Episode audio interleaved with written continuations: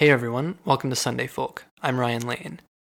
I announced in last week's Hungarian episode that I decided to experiment a bit with the podcast. Alongside the usual interviews, I will be sharing other things with you as well. In this episode, I'm going to read a story I wrote a few years ago called The Zebra. The Zebra. Our ties were born of mutual ties. Two women that had impacted our lives in ways that will ripple until they end. Laura and I found ourselves without them that spring. They left her temporarily, me, it seems, permanently, but for a time we both stood alone. This was the nascence of a new independence for each of us, and we began it with a hike. Joining Laura that spring coincided with the end of scripting myself as the good guy protagonist in my life. Imagine a spiritual conception of yourself as one who can ultimately do no wrong. That inevitability wraps any bad action of yours, any harm you cause, outside of your control. That you are destined to exude only light, and that anything to the contrary is to be explained away. This, unbeknownst to conscious me, was me, at least until the spring. Until I found a counterexample I couldn't deny. Until right before Laura and I looked at ourselves anew we saw that our scripting days were over. We hiked to the top of a nearby mountain. Laura told me her dream of the zebra.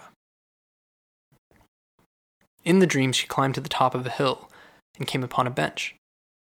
On the bench rested a thick book, open to questions.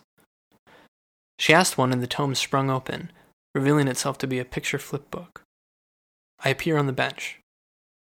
Together, we flip the pages back and forth, back and forth, together animating pictures of a zebra. The zebra trots on a road, but then trots itself into the sewer. Into the manhole it jogs, and gravity reverses itself. Now trotting on the underbelly of the road, in the sewer, the zebra keeps going. Trotting in the sewer must be trying. The scents of the underworld imbue the zebra's coat. It reaches a second manhole at the other end of the street and climbs out. Hooves reach the light, and gravity reverses again. The zebra continues to trot in the original direction with the sun as its witness. Still, it has stripes that are black. Black and white live together as one in the zebra. Sun or sewer, day or night, the stripes never change. The zebra cannot eradicate its darkness, nor can it lose itself in its light. Instead, it must keep trotting in faith, trotting with the knowledge that gravity will reverse again, that it will learn to greet the sewer and the sun alike as old friends. The zebra grows with them as time loops on. It learns the rhythms of the sun and the sewer, and through them its stripes, by heart.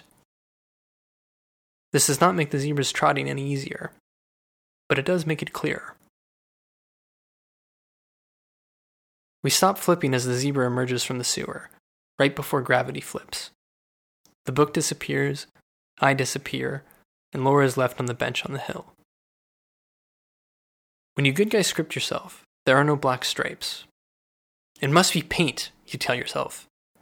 I tripped and fell through a zebra paint machine, but I'm clearly a white Arabian stallion. You become very good at telling the other African equids that you are a stallion. Most of them at the surface levels of consciousness, even believe you. But you are a zebra,